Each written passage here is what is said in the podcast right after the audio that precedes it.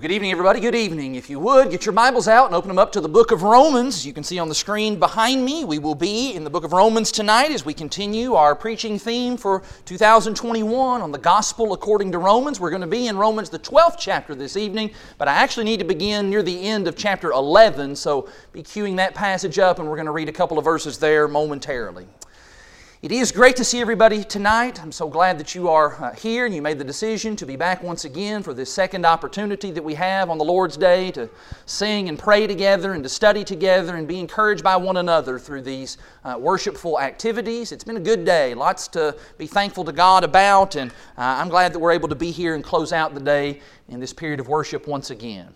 I, I preached a very long time last Sunday night. I was just this shy of a full hour. I was actually quite proud of myself that I still was able to keep it under an hour as we covered three chapters last week. That was a kind of a monumental task, but I'm glad that we did that because it now brings us to Romans, the 12th chapter, and I'm going to go ahead and give you my word this evening that I will not be preaching anywhere close to the length that I preached last Sunday night. In fact, we may be in this chapter the least amount of time of any of the chapters that we've studied thus far because it is so practical and there's just not going to be a whole lot that I'm going to need to say other than to just read the text and we just take it for what it says. And so let's begin by reading Romans, the 11th chapter. I'm reading here in verse number 30. In Romans 11 and in verse 30, Paul says, For just as you were at one time disobedient to God, he's talking to the Gentiles, but now you have received mercy because of their disobedience, that's the Jews' disobedience. So they too have now been disobedient in order that by the mercy shown to you, they also may now receive mercy. For God has consigned all to disobedience, that he may have mercy on all. Let me read for you a little story. Many of you probably know how this story goes. It is kind of a nursery rhyme fairy tale that many of us have heard before. I'm going to read for you kind of the concluding passage or concluding thoughts of that story. It goes like this Papa Bear said, Somebody's been sleeping in my bed. Then Mama Bear said, Somebody's been sleeping in my bed too. And then Baby Bear said, I'll have some green eggs and ham. Whoa, hold on. That, that didn't quite sound right, did it? It kind of sounds like we jumped the rails from one thing to another somewhere in there. If you know the story of Goldilocks and the three bears, then what you are waiting to hear is you're waiting for Baby Bear to say, Somebody's been sleeping in my bed too, and she's still there. That's what we expect to hear in that story. What we do not expect is to hear Baby Bear jumping off and talking about Dr. Seuss sorts of things with green eggs and ham. In many ways, I am afraid that that's what happens when we get to Romans, the 12th chapter. Is we end up making the mistake where we jump from one story to an entirely different story.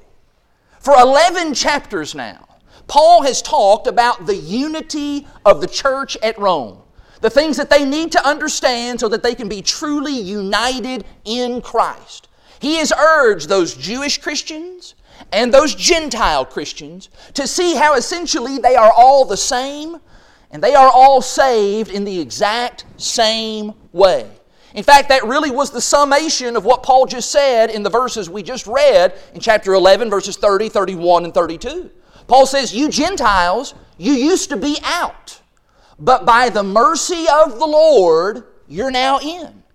And those Jews who have rejected Jesus, God wants them to be in as well, and they can by the mercy of the Lord.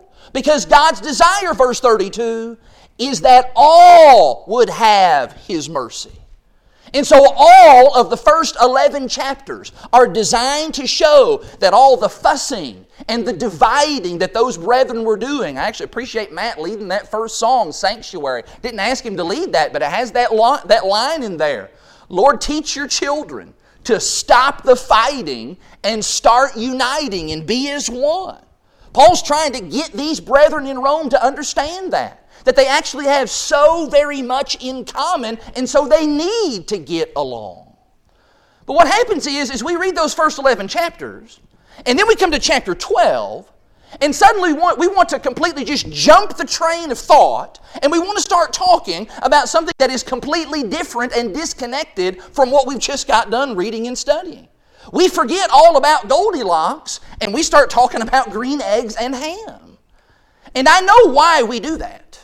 It's because chapter 12 of Romans is such a famous chapter. There are a number of famous and well known admonitions and verses in this chapter. And these chapters, the verses in it, are fairly straightforward. They are very quote worthy.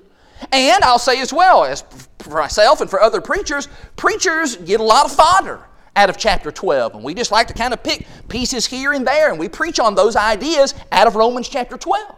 And so what ends up happening is we then come to Romans the 12th chapter and we don't have any concern and we don't have any interest for all the stuff that came before it. We're completely disconnected from the things that Paul's been trying to set forth and it's no wonder then that people have a hard time understanding the book of Romans. Well, in Romans chapter 12, Paul is going to talk about how the gospel is transformative how it transforms our attitudes and our behaviors, and there's so much practical stuff here. But I want you to listen to me. Paul wants his readers, he wants Christians to be transformed in their attitudes and in their behaviors for what purpose? So that the church can be united. We need to keep the main thing, the main thing when we're studying here in this chapter. And that is the main thing that Paul has been working toward for this entire epistle. Now, there's no doubt about it. When you get to chapter 12, there's kind of a change in tone. It, it, it, just kind of reads differently from chapter 12 on forward. But the subject matter still remains the same. We're talking about things that will help this church to be united. In fact, even here in chapter 12, you can't miss that. Can you just look ahead at a couple of sampling of verses? Look in verse 3. In verse 3, Paul says, Don't think too highly of yourself. In verse 5, he says, Though we have many members, we are one body in Christ. Drop down to verse 10, he talks about loving one another. Verse 16, he talks about being at peace with one another. Paul has written so much about how Jews and Gentiles, they come together to form one covenant community. Now he wants to talk to them practically about how to be that community. And you and I, as we read and study along in this chapter this evening, we too will be profited from that. As we'll learn some critically important things that will help us to be a church that is united, one body in Christ. And so, Let's begin with those first two verses. Probably the most famous of the verses here in Romans chapter 12. I actually just got done talking about these verses with the kiddos during the Bible drill. Let's read them together. Romans 12, verse 1. There, Paul says, I appeal to you, therefore, brothers, by the mercies of God, to present your bodies as a living sacrifice, holy and acceptable to God, which is your spiritual worship. Do not be conformed to this world but be transformed by the renewal of your mind, that by testing you may discern what is the will of God, what is good and acceptable and perfect. Now, there's no doubt about it, these are wonderful verses. I have a sermon that I have preached, uh, the whole sermon, whole 35, 40 minutes that I preach, I preach just from those two verses. It's an amazing passage. But can I draw your attention to probably the most important word in that passage? It's the word in verse 1, the word therefore.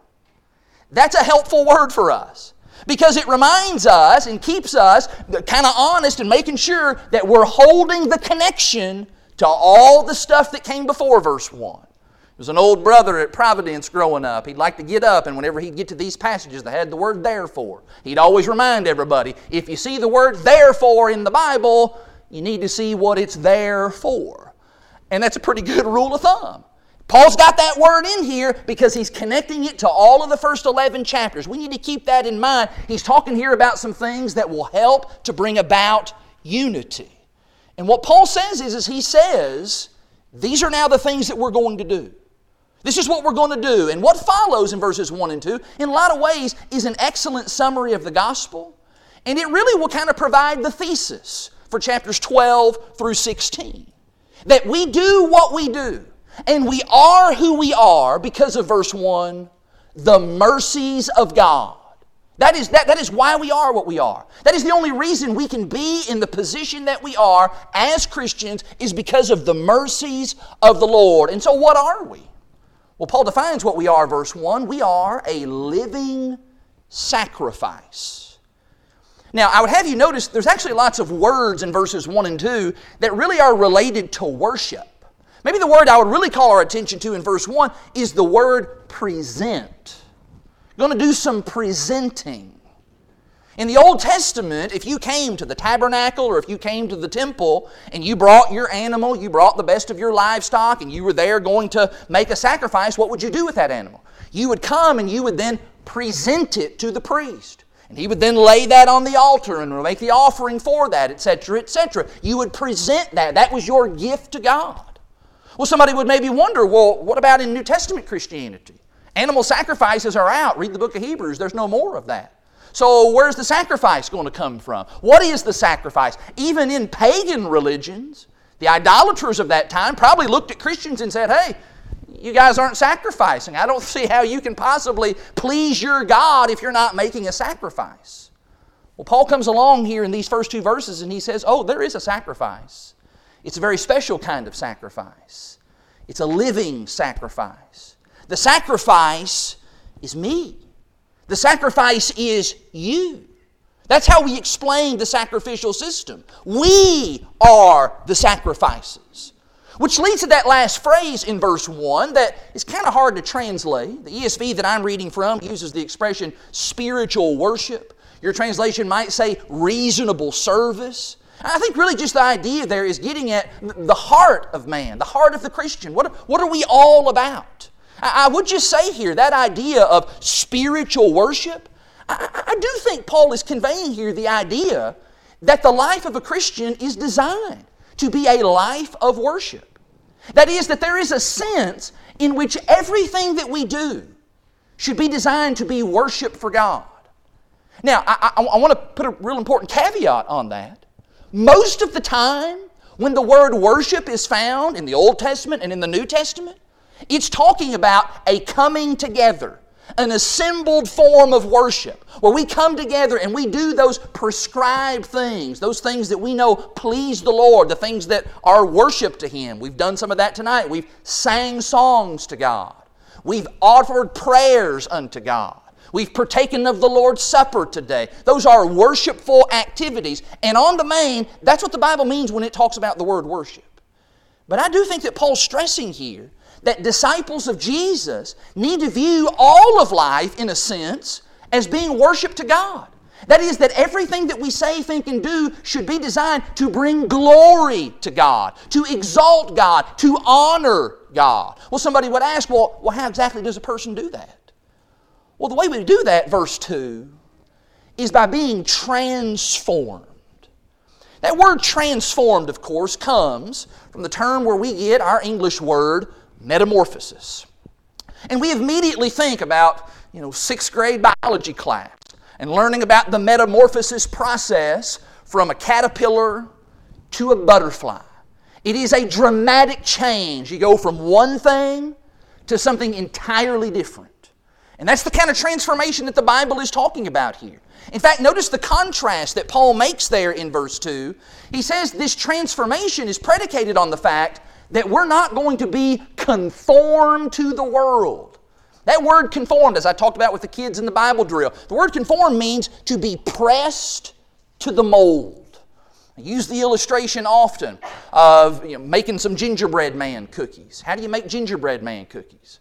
Well, you get you a big roll of dough and you get it all laid out and get it all nice and smooth. And then you get you a gingerbread man mold, maybe a metal or a, a, plastic mold, and you take that mold of the gingerbread man, got a head and a couple arms and a couple legs, and you then press that down onto the dough, and what happens? Well, that dough then conforms to the shape of that mold. And then when you take that mold and you put it over here and over here and over here and over here, what do you get? Well, you get a bunch of gingerbread man, and they all look exactly like that mold. Paul says that as great as that is when it comes to making cookies, Paul says when it comes to the world, don't do that. Don't be pressed to the mold and be a cookie cutter replica of what you see in the world. What the world offers is darkness. I talked about that at length this morning. That's not what we want any part of. We're not concerned with how they act and how they think and how they do. We don't want to be that. Instead, we want to be transformed. And I would have you know that this transformation, Paul says it happens from the inside out. And how does that happen? It happens by changing our minds. We have to change how we think. If we're going to please God, we're going to have to think differently. And that change of mind means we're going to refuse to be squeezed into the world's mold. We're going to think differently. And when we think differently, that means we're going to act differently. And our very lives, at the end of verse 2, our very lives will then show and be a reflection of the perfect and acceptable will of God. Again, in a lot of ways, and I'm going to come back to these verses even next week, but these first two verses form the thesis for this whole section. Here's how we need to live. Here's what we need to do. We're changed, we're different, we're transformed. Paul then wants to really start fleshing that out and now making that very pointed for the Christians there at Rome. Verse 3. Verse 3, Paul then says, For by the grace given to me, I say to everyone among you not to think of himself more highly than he ought to think, but to think with sober judgment, each according to the measure of faith that God has assigned. For as in one body we have many members, and the members do not all have the same function, so we, though many, are one body in Christ, and we are individually members one of another. Having gifts then that differ according to the grace given to us, let us use them. If prophecy, then do that in proportion to our faith. If service, in our serving. The one who teaches, in his teaching. The one who exhorts, in his exhortation. The one who contributes, in generosity. The one who leads, with zeal. The one who does acts of mercy, do it with cheerfulness. Now, I don't know if you've thought this before or you've noticed this, but it seems to me that congregations in the first century New Testament world, it seems as if many of them were beset with what I would call gift envy. Where you had brothers and sisters in the congregation who were envious of one another's gifts. If that's maybe not evident here in the Roman letter, read the first Corinthian letter, chapters 12, 13, and 14. There was lots of envy going on about he's got this gift and she's got that gift and I don't have that gift and my gift is better than your gift. On and on that goes. And if that was happening in Rome, then Paul's wanting these brothers and sisters to think accurately about themselves, to think accurately, soberly about their abilities, and to think about what they can do for each other and how they can do that without looking down on one another without looking down on the brother who doesn't have the same gift that I do, without looking down and thinking less of that sister who maybe is not able to do all the things that I can do.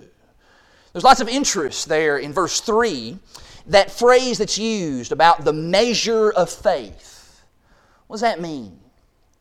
Word measure there immediately makes us think of a ruler or a measurement, what's being measured out. People often ask, is Paul talking about the measure of, of our own faith individually, or is he talking about our measure of, of the faith? Some folks will argue that if it means that God has given a, a measure of personal faith to this person, and he's given another measure of personal faith to that person over there, that that's what Paul's talking about. But I, I must tell you, I'm not sure how that really fits in what Paul's trying to convey here. It seems to me if God somehow gave this person more faith and this person had less faith, that seems like that would actually end up contributing to the division and the turmoil and the problems that existed in that church. It would cause somebody to say, hey, look at me. God gave me so much more faith than you. Bless your heart. You don't have nearly as much faith as I have. Maybe one of these days God will give you that kind of faith. No, I, I, I, I don't think that's what it's talking about. I think it's probably better to see this simply as the faith. That is the basic standard by which all Christians are called to live. We all have and we all share that same faith. We can have unity in that, but we're also mindful of the fact that we're not all a bunch of clones. We don't all look exactly the same. We don't all act exactly the same. We don't even all think exactly the same about every single thing. We have differing talents. We have differing abilities. We have different things that we can contribute and bring to the table. And I think that's where Paul is going here in verses 6, 7, and 8. Paul lists off some of these gifts. And yes, let's be mindful, some of the gifts he mentions here are supernatural in nature. He's talking about some spiritual gifts, the gift of prophecy. Well, there's no doubt about that. That would have been a Holy Spirit given gift. But some of the other things that he mentions there are not supernatural gifts. They are, in fact, gifts that that we may possess even today in 2021. Maybe the best way to kind of help us kind of make the distinction there is to talk about, to just talk about talents. All of us have some kind of talent. Everybody's got some kind of talent. Not saying that because you have a talent that means you're the best in the whole world at that thing. But all of us have something that we do pretty good, that we maybe do really, really well at. And what we need to remember is we need to remember that God gives all of us different abilities for the purpose of using them in the kingdom. I could say lots about all these things individually in verses 6, 7, and 8, but there's two of them can I just call our attention to? They always stand out to me, and both of these are things that I, in a lot of ways, I, I, I covet. I have some envy for folks who possess these particular gifts. For example, in verse 8, it talks about people who have the gift of giving. There are some people who have been blessed so very much, and as a result, they are able to give so very much. And they're able to do that without making the recipient of those gifts feel somehow indebted to them, or maybe even cause them to feel worthless about that. I, I, think that's a marvelous gift, and we need not ever kind of, you know, undersell that. We tend to think of the gifts as being most important as the guy who gets up and preaches a lesson. Oh, he's so good at speaking and communicating. Or the guy who gets up and leads the singing. Oh, he's such an amazing vocal talents and a beautiful singer. And oh, those are the most important gifts. Those, those really are not necessarily the most important gifts. What about this? The gift of giving. I'll call your attention as well in verse 8 to the gift of mercy. I marvel at brothers and sisters who, whenever tragedy befalls others, or some other kind of terrible situation, some other kind of difficulty that a brother or a sister experiences, people who have gifts of mercy, they're able to come along and they're able to just know what to say and how to say it. Sometimes they have the gift of knowing when not to say anything. They just have that knack for knowing to be silent. And they're able to provide real comfort and a real shoulder for folks who are hurting. They're able to run to those who are weeping whenever others maybe are a little bit more uncomfortable about that. I'm just thankful for those folks. And we have folks like that here in this congregation. And may God bless you. And may God bless more of us to develop those gifts. May that tribe increase here and everywhere. Why? To help bring about greater unity in the body of Christ. Now, that then leads to this last big section in Romans chapter 12, and that's verses 9 through 21, where Paul just gets ultra specific. He doesn't just list a bunch of things, hey, some have this gift and some have that gift. No, he's now going to kind of make these as commands. He's going to give specific instructions on what you and I, what the Roman church needed to do in order to be transformed and he talks about various ways in which we can transform how we treat each other. Can we just read along and just kind of make some observations along the way? Romans chapter 12, verse 9. He begins by saying, Let love be genuine. Abhor what is evil and hold fast to what is good. Love one another with brotherly affection. Outdo one another in showing honor. Now, I'm not going this evening to try to, you know, pack all of these together and try to, you know, make subcategories of things and try to give some kind of fluid explanation for why all these things are stacked the way that they are. If you're actually reading the Greek text, it really just kind of reads like, when it comes to this, do this. When it comes to this, do this. And it's just this big long list, and that's what we have here. But Paul starts with probably the most important thing. He starts by talking about the principle of love. What would happen? What would happen if in every congregation the members of it tried to outlove all the other members. Well, wouldn't that be a good problem to have? Where everybody's trying to one up one another in expressions of love. Or when he talks here about serving. What if we all were trying to outserve each other? I'm not talking here about some kind of, you know, worldly competitive sort of thing where we're trying to, you know, gain some kind of special favor with God. No. We're just always pushing each other to do greater and to do better, love each other more, serve each other better. That is a pure love. That is a genuineness in serving. The result of that, I believe, would be unity. That's what would happen if everybody was trying to outdo one another in love and in service. And in fact, this is the kind of love. When he talks here specifically in verse 10 about loving one another with brotherly affection, I think that's the kind of love that is going to be quick to overlook slights and maybe unkind words or maybe just thoughtless words. You're Going to be willing to look past that. Not going to make a big mountain out of little tiny molehills. Not going to do that. Instead, I'm going to look to have peace. I'm going to look to get things worked out as quickly as possible because we're a family. Brotherly affection, sisterly affection. Verse 11, he continues on. Do not be slothful in zeal. Be fervent in spirit, serving the Lord. Rejoice in hope. Be patient in tribulation. Be constant in prayer. The admonition that Paul gives there in verse 11 about zeal really is a good reminder that we cannot get by in the kingdom with this, let's see how little I can do and still get by with sort of mentality. There's no place for bare minimum Christianity. We cannot somehow please God with such an attitude as that. It's impossible. Instead, we need to strive for more, strive for excellence. And once again, think about how that just that has an encouraging effect. You ever been around somebody in the congregation who, man, they're just they're just doing it. I mean, they're just doing all kinds of things. And you see them and you observe them, and man, what's it do? It makes you makes you want to step up your game.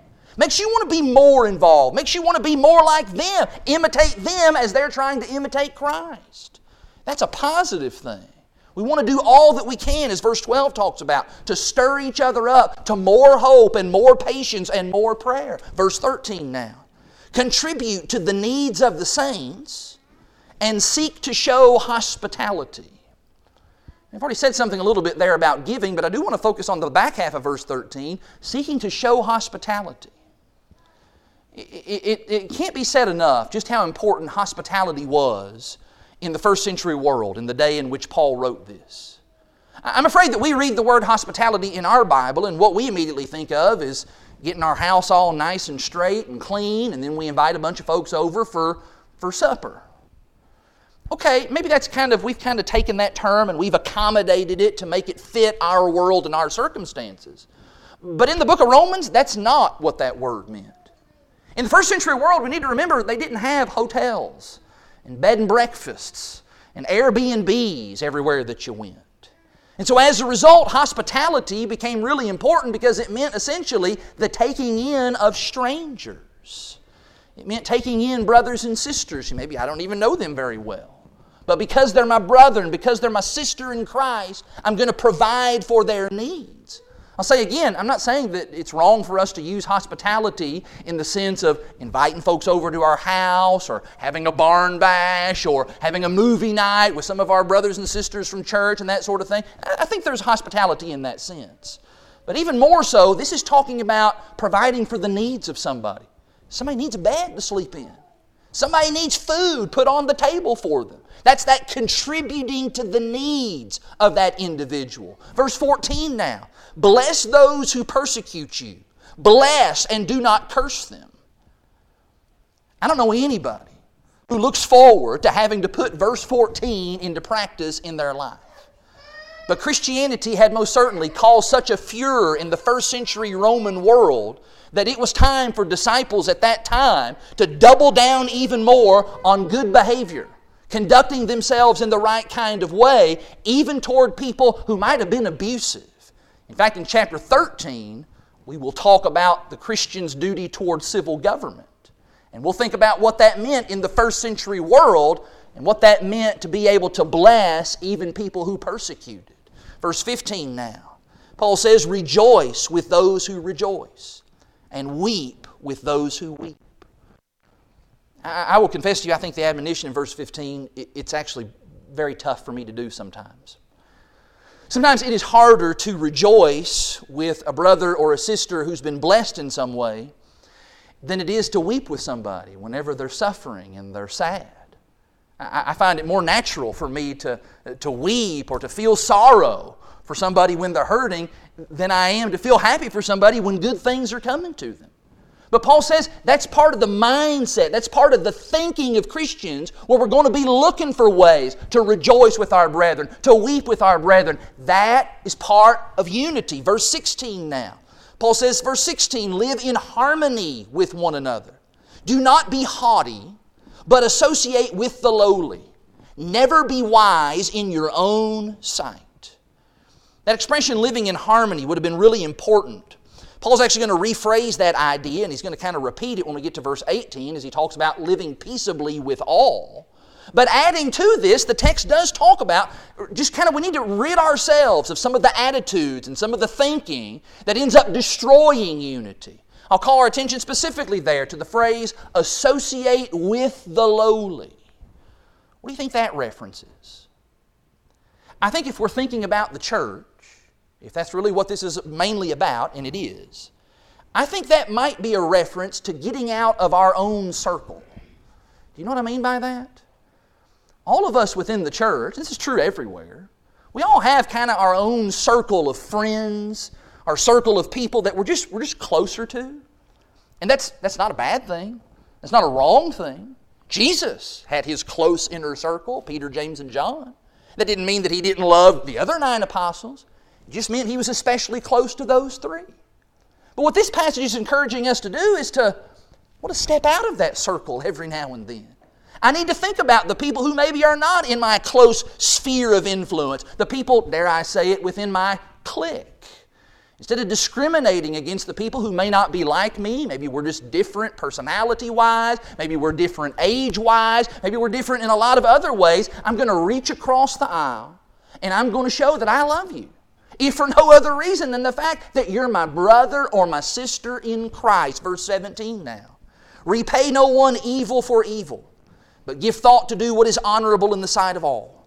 If possible, so far as it depends on you, live peaceably with all. In verse 17, I think Paul says that Christians are going to be concerned with our reputation. We're not going to be the people who go seeking after revenge. And Paul's going to expand on that in verses 19, 20, and 21. There really is wonderful liberation being described there in verse 18. That is, you do what you can to be at peace. And at the end of the day, that's all you're going to be responsible for. You're not responsible for that brother or that sister and their failure to be at peace. But you are going to be responsible for your end of that deal. There's some people in, in congregations who just, they're just not going to have peace no matter what. They're just resistant to that. It just seems as if their life is incomplete if there's not always some kind of drama and furor going on. But you know what? Once we've done all that we can do to have unity, it, it, it's at our hands at that point. It's not our problem if others are not going to have that. Which then leads to those thoughts about revenge. Verse 19, Paul says, Beloved, never avenge yourselves, but leave it to the wrath of God. For it is written, Vengeance is mine, I will repay, says the Lord. To the contrary, if your enemy is hungry, feed him. If he's thirsty, give him something to drink. For by so do, excuse me, for by so doing you will heap burning coals on his head. Do not be overcome by evil, but overcome evil with good. And so the chapter concludes with a very strong warning about retaliation that for Christians, that's just never ever going to be an option. One writer described this idea of revenge. He, he, I'm going to just read his quotation here. He said, Revenge has a way of keeping evil in circulation. When there's revenge and vengeful thoughts, evil is always still present. He said, whether that's in a family or a town or in an entire community, the culture of revenge, unless it is broken, it is never ending. And I think that's so. Paul quotes here from the book of Proverbs, chapter 25, and verses 21 and 22, to say that we just don't have to be in the business of revenge. We need to just decide that that's just not going to be my domain. God's got that under control. I'll trust that He's very good at rendering vengeance, rendering retribution, giving justice, and all of that kind of thing. It's God's job to square things away. We need to just let Him handle that. Instead of vengeance, we need to be ready to feed and help and pray for and support. And then verse 21, Paul summarizes, I think, kind of all of Christian ethics as he talks there. That in dealing with evil, we can use evil sometimes to get our way. And if we do, then we have failed, even if we think we've succeeded. The key is to overcome evil with righteousness. That's our only choice at the end of the day, because as Christians, we will never choose to be a part of evil of any kind. Now, as I look at the things that are listed there in verses 9 through 21, I should say that's not an exhaustive list. It's not like the Romans could read through that passage and say, okay, check, check, check, check. Okay, I did all those, you know, however many things there are there, and oh, now, now I'm done as a Christian. I've done all that. that that's everything. That's, it's not an exhaustive list. These certainly are a lot of the things that the Roman brethren needed to hear. And those are things that we can hear and profit from as well. In fact, maybe my challenge to you this week is to find something there in verses 9 through 21. Is there something in there that you find that you don't do particularly well that you'd like to go to work on maybe in these next few days? There's actually several in those verses that really jumped out at me as I was studying for tonight, and there's some things I'm going to be diligent to get to work on. Maybe we need to just close with just some final practical applications as we look here at Romans 12 as a whole. I do think this chapter, the whole book, is about how to achieve unity in the local church. And we need to think about how that applies today. And so, with that in mind, let me just share with you a handful of things. First of all, I think Paul begins by showing us that unity requires a change of mind on our part. It requires us to change how we think. The world thinks that, hey, I need to be number one that the very most important three people in the whole world is me, myself, and I. That's the way that the world thinks, and in fact, the world would like us to conform to that way of thinking. Paul says we can't do that. We got to break the mold, break out of that sort of thinking. Instead, we need to have the thinking that says it's not all about me, it's about others. In the body of Christ, it's about my brothers and sisters. Furthermore, I think these passages teach us that unity requires us to be connected to one another. I think that's what verses 3 and 4 and 5 are all about. Think about in our physical body. I need every part of my body. And furthermore, I need it all to be connected so that it can all work properly. And if for some reason, if my finger, God forbid, ever got disconnected from the rest of my body, it, it's just not going to be very helpful for me. It's going to cause me a lot of problems and a lot of trouble. And so it is in the body of Christ. We need everybody to be connected and to stay connected, and in fact, to foster and build that connection with each other. And one of the ways that we do that, thirdly, is when each one of us finds our gift, and then we set about the task of using it. You know, maybe the very best way to cure the problems of church division is for people to just go to work. I wonder how many churches, whenever they experienced problems and, and discord, how many churches, how many elders of those congregations said, you know what, the way to fix this is for each person needs to just get to work. We need to double down. Everybody needs to find what their talent is, find what their gift is, and just go to work on that. Just use it. What is it that God gave you? What ability have you been blessed with? Whatever it is, maybe you, maybe you don't even know what that is right now. You think about that, you find what that is, and you use it. You use it to the glory of God. Which then leads to saying something as well about how unity, I think, just requires a certain level of just putting up with one another. I, I draw our attention again to verse 10 when it says there about loving one another with brotherly affection. I, I think that means that we are going to just put up with each other. We're going to put up with each other's idiosyncrasies. We're going to be willing to put up with each other's oddities and peculiarities. We're going to be willing to patiently forbear with brother off key singer. We're going to be willing to put up with sister strange questions in Bible class. We're going to be willing to put up with brother or sister who do not, does not dress the same way that I do for services. Why are we going to do that? We're going to be willing to put up with them because they're putting up with me. We're putting up with one another. This is a family. And that's exactly how a family works. We are all in this together. And that means we are going to be striving for peace with one another, for harmony with one another. And that requires a certain level of just putting up with stuff. I'm not saying that's easy, but I am saying that is what the Lord requires of us so that we can have unity in His body. Now, when you stop and think about all of it, the truth is, this chapter really is not such a large dramatic jump away from the main story that Paul's been building for the first 11 chapters. It is not all of a sudden green eggs and ham, is it? No. It fits. It fits with what he's been building. We are still right in the middle of a story about unity with a church that is full of very, very different people and about how a church of different people should and must be unified. That's a message that is just as relevant today as it was in the first century. And may God help each and every one of us to implement the truths that this chapter teaches so that we can be that unified congregation.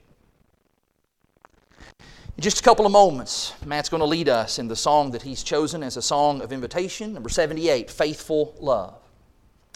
It may be that there's someone here this evening who is not a Christian and as a result, the things that we've talked about this evening from Romans chapter 12, in, in, a lot of ways, eh, you may just feel like it's not really talking to you. It's not really speaking to you. And that is true. Much of Romans chapter 12 is talking to Christians, people who are a part of the body of Christ. But I will tell you that the things that were said in those first two verses, those things have wide application even beyond the body of Christ. Because what we're encouraging you to do tonight, what the invitation of Jesus is encouraging you to do, is to stop being conformed to the world. Stop living like them. Stop living in darkness. That's what the majority of people are going to do. But you have the opportunity tonight to step into the light, to transform how you think, to transform your very life, to go from one thing to something entirely different. This evening, through your faith and obedience to the gospel, you can go from being a sinner and the metamorphosis process will occur so that you come up out of that water a Christian, a child of God. Think about as amazing as it is for a caterpillar to turn into a butterfly. How much more amazing is it that God can turn a sinner into a Christian? You can do that tonight. We're ready to assist you in doing just that, to take your confession and to baptize you into Christ. If you are a Christian, but you've not been living as you should, maybe lots of the things that we've looked at this evening in chapter 12, you've just found some real shortcomings in your life. Maybe you just take care of that right where you're sitting and you ask God for forgiveness and you make some plans about how you're going to do better in the future. Maybe it's something of a public nature and you want to call upon this local family here to pray with you and to encourage you so that you can serve Jesus Christ in a better way. We're ready to do that as well. Whatever your need may be tonight, you just need to make that known. Do that by coming to the front. Do that while we stand and while we sing.